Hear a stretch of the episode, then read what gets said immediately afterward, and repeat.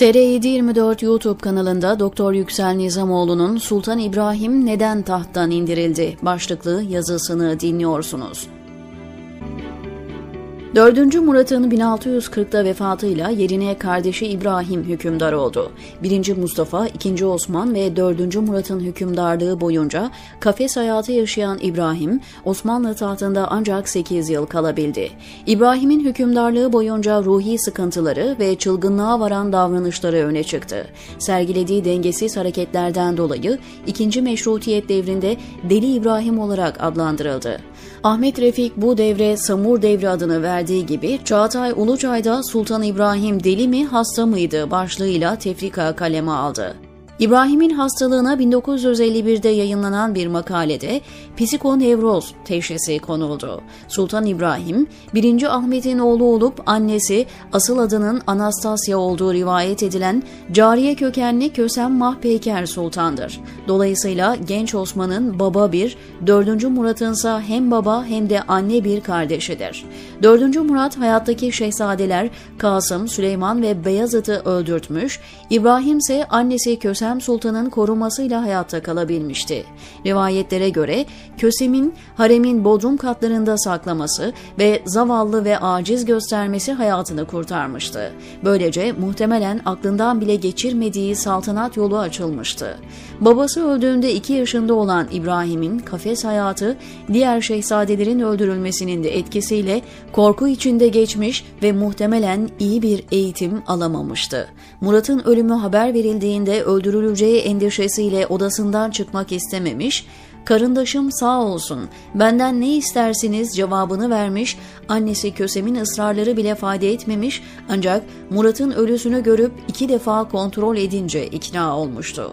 İbrahim 4. Murat'ın ölümüyle Osmanlı Hanedanı'nın tek erkek üyesi olarak hükümdar yapılmıştı. Bir süre sonra erkek çocukları dünyaya gelecek ve Osmanlı Hanedanı onun çocuklarından devam edecektir. 18. padişah olan İbrahim, sonraki 18 Osmanlı padişahının da atasıdır. İbrahim ilk emir olarak 4. Murat zamanındaki baskı ve zulümlere son verilmesini, rüşvetin önünün alınmasını ve kara borsanın önlenmesini emretti. Ancak iktidarının ilk aylarında çıkan Harike Azim, büyük yangın nedeniyle Fethiye, Draman ve Sultan Selim semtleri kül oldu.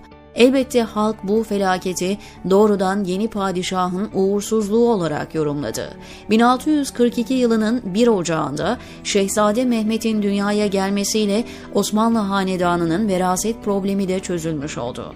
Ancak bu sırada İbrahim harem hayatına iyice dalmıştı. Kısa bir süre sonra İbrahim'in rahatsızlıkları iyice ortaya çıktı. İbrahim, şehzadeliği döneminde kafes hayatında bunalımlar yaşamış, padişah olduktan sonra da yerli ve yabancı hekimlerin verdikleri ilaç ve macunlar çare olmadığından okuma ve üfleme tavsiye edilmişti. Annesi Kösem de tedavi için Cinci Hoca olarak tanınan Safranbolulu Hüseyin Efendi'den yardım istemişti. İbrahim okumalarıyla rahatladığını hissettiği Cinci Hoca'yı padişah hocası ve Anadolu kaz askeri tayin etti. Bundan sonra hocanın nüfuzu sürekli artacak, dönemin en önemli figürlerinden biri haline gelecektir.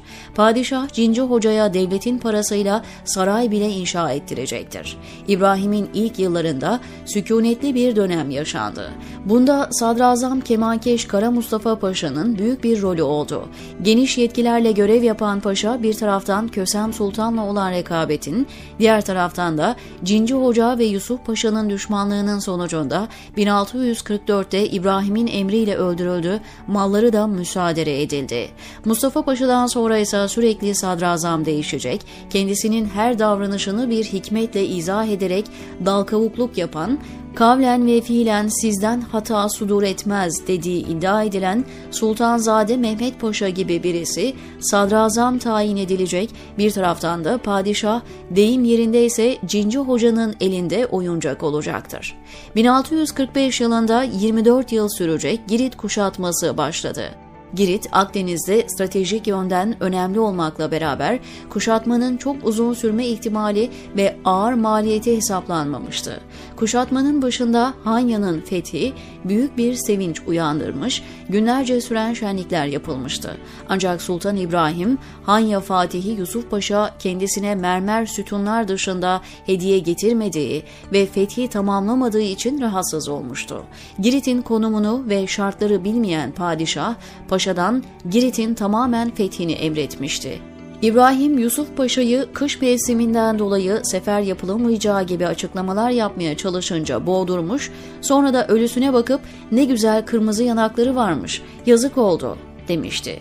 Padişahın son iki yılı ise yürek sıkılması ya da hafakan ve sevdavi illet denilen ruhsal bunalımlarla geçti. Artık derdine çare olması ümidiyle sık sık İstanbul'un şeyhlerini, üfürükçülerini ziyaret ediyor, aklına eseni yapıyor, masum insanları idam ettiriyordu. İdare iyice çığırından çıktığından saray masraflarındaki artış nedeniyle asker ulufesi ödenemiyor, ilmiye makamları ve askeri rütbeler parayla satılıyor, rüşvet her yere yayılıyordu. 1648'de İstanbul'da 17. yüzyılın en büyük depremi yaşandı ve yüzlerce ev yıkıldı. Diğer yandan Girit kuşatması nedeniyle Venedik donanması Çanakkale Boğazı'nı abluk altına aldı. Bu sırada İstanbul çeşme ve camilerine giden suyun saraylara akıtılması halkın da huzursuzluğunu iyice artırdı. İbrahim ise yeni bir tutkuya kapılmış, sarayın her tarafını samurla kaplatmaya heves etmişti. Bunun için her yerden hediye olarak samur isteniyor, hatta vergiden muaf olan ilmiye sınıfına bile samur ve amber vergisi konuyordu. İbrahim'in diğer anlaşılmaz hareketi ise çocuk yaştaki kızlarını büyük merasim ve şenliklerle yaşlı vezirleriyle evlendirmesiydi. Padişahın çılgınlıkları sınır tanımıyor, kendisine tamamen mücevher kaplı bir saltanat kayığı yapılması yapılması için esnaf, ulema, ocak ağaları ve devlet adamlarından yeni vergiler talep ediyordu. İbrahim durumun kötüye gittiğini fark edip kendisini uyaran annesi Kösem Sultan'ı da saraydan sürüyordu. İbrahim'in akıl almaz davranışları ulema ve kapı kullarının harekete geçmesiyle sonuçlandı. Asker Sadrazam Ahmet Paşa'yı yakalayıp idam ettirdi. İstanbul bir gün boyunca büyük bir karışıklık yaşadı hatta cuma namazı bile kılınamadı. Cinci Hoca ise ancak kaçarak kurtuldu. Ulema ve kapı kulları İbrahim'i tahttan indirerek yerine Şehzade Mehmet'i padişah yapmak için anlaştılar ve Kösem Sultan'a haber gönderdiler. Daha sonra da Valide Sultan'a padişahın tavır ve davranışlarının ne akla ne de şeriata uygun olduğunu, Venedik gemilerinin boğazı abluk altına aldığını, padişahın eğlenceden başını kaldıramadığını ve rüşvet için her yola başvurduğunu, bu nedenle ulemanın İbrahim'in halli ve yerine Mehmet'in padişah olması için fetva verdiğini açıkladılar. Kösem Sultan Sabi'den padişah olur mu diye itiraz edince de Şeyhülislam akılsız büyüğün hükümdarlığı caiz olmaz ama akıllı çocuk padişah olur cevabını verdi. Böylece İbrahim'in padişahlığı sona erdi ve yerine Osmanlı tarihinde görülmemiş bir şekilde 7 yaşındaki oğlu padişah oldu. Heyet İbrahim'e giderek hal kararını hakaretlerle tebliğ etmiş ve eski padişah daha önce yaşadığı kafes dairesine geri götürülmüştü. İbrahim'in hal fetvasında makamları ehline vermeyip rüşvetle ehil olmayanlara verdiği ve bundan dolayı hal ve izalesinin şart olduğu belirtiliyordu. Endor'un halkı ve bazı kapı kullarının İbrahim lehinde hareketleri haber alınınca Şeyhülislam Abdurrahim Efendi aynı anda iki halifenin bulunması caiz olmadığından birinin katli gerekir şeklinde yeni bir fetva verdi. Bu fetvanın anlamı İbrahim'in öldürülmesiydi. Katli için gelenler İbrahim'i elinde Kur'an'la buldular. İbrahim Şeyhülislam'a beni Kitabullah'ın hangi hükmüyle öldürtürsün dese de cellatlar tarafından boğuldu. İbrahim'in döneminde İstanbul bir taraftan kürk ve samur ticaretinin, diğer yandan da üfürükçü ve muskacıların hücum etmesiyle üfürükçülerin merkezi olmuştu. Tahta ilk çıktığında Ya Rab, eyyamımdan ümmeti Muhammed'i hoş hal eyle ve birbirimizden hoşnut eyle diye dua eden İbrahim, özellikle Kemankeş Kara Mustafa Paşa'yı idam ettirdikten sonra kendi ruhi yapısının da etkisiyle birçok hatalar yapmış, göreve getirdiği sadrazamlar tarafından yanlış yönlendirilmiş ve bu hataları kendi sonunu hazırlamıştır. İbrahim'in padişahlığı asker ve ulema ittifakıyla bir fetva ile sona erdirilmişse de başlangıçta hayatına kastedilmemiştir. Ancak kısa süre sonra aynı anda iki halife olmaz fetvasıyla öldürülme kararı verilmiş ve 2. Osman gibi o da hal sonrası siyaseten katledilmiştir, diyor Yüksel Nizamoğlu TR724'deki köşesinde.